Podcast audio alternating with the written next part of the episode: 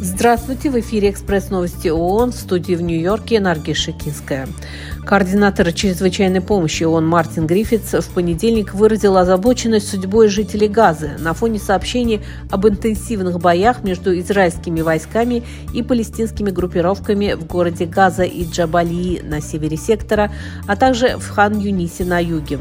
Выступая в Дохе, Гриффит заявил, что ситуация стремительно ухудшается и усилия по организации гуманитарных пауз чрезвычайно важны.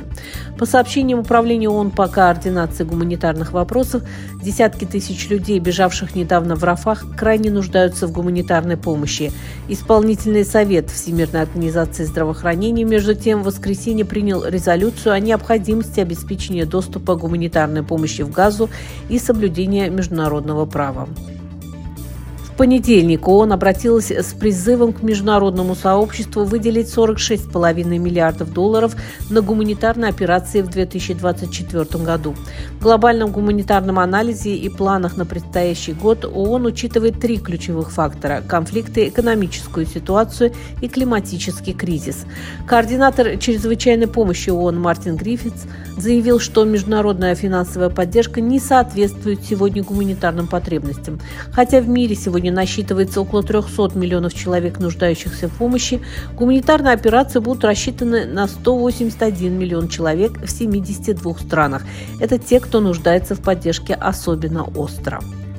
Глава ООН Антонио Гутерреш в понедельник призвал участников конференции по климату заключить соглашение о поэтапном отказе от ископаемого топлива.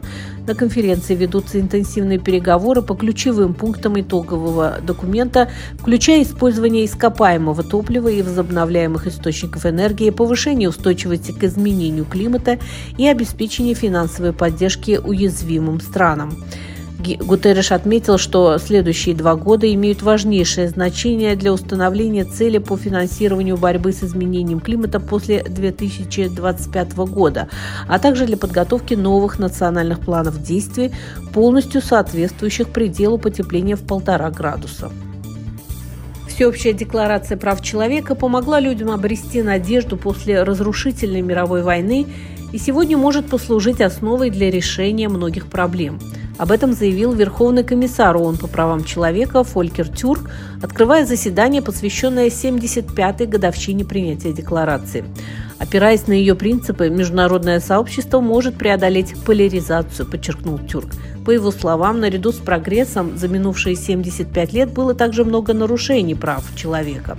Тюрк привлек внимание к дискриминации, репрессиям и преследованиям людей, а также к угрозам, которые представляют собой изменение климата, загрязнение окружающей среды и утрата биоразнообразия. Это были экспресс-новости ООН. Всего вам доброго!